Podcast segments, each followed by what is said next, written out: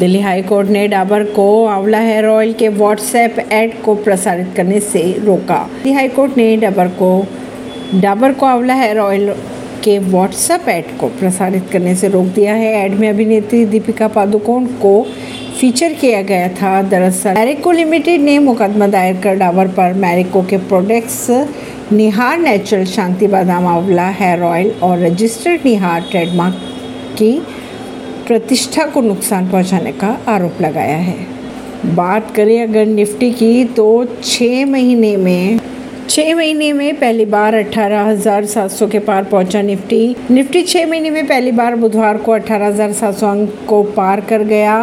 बुधवार की अगर बात की जाए तो बी एस ई का सेंसेक्स साढ़े तीन सौ दशमलव शून्य आठ अंक चढ़कर तिरसठ लाख एक सौ बयालीस दशमलव छियानवे पर की निफ्टी की अगर बात की जाए तो एक सौ सत्ताईस दशमलव चालीस अंक बढ़कर अठारह हज़ार सात सौ छब्बीस दशमलव चालीस पर बंद हुआ। सेंसेक्स की तीस कंपनियों में से पच्चीस कंपनियों के शेयरों में रही तेज़ी।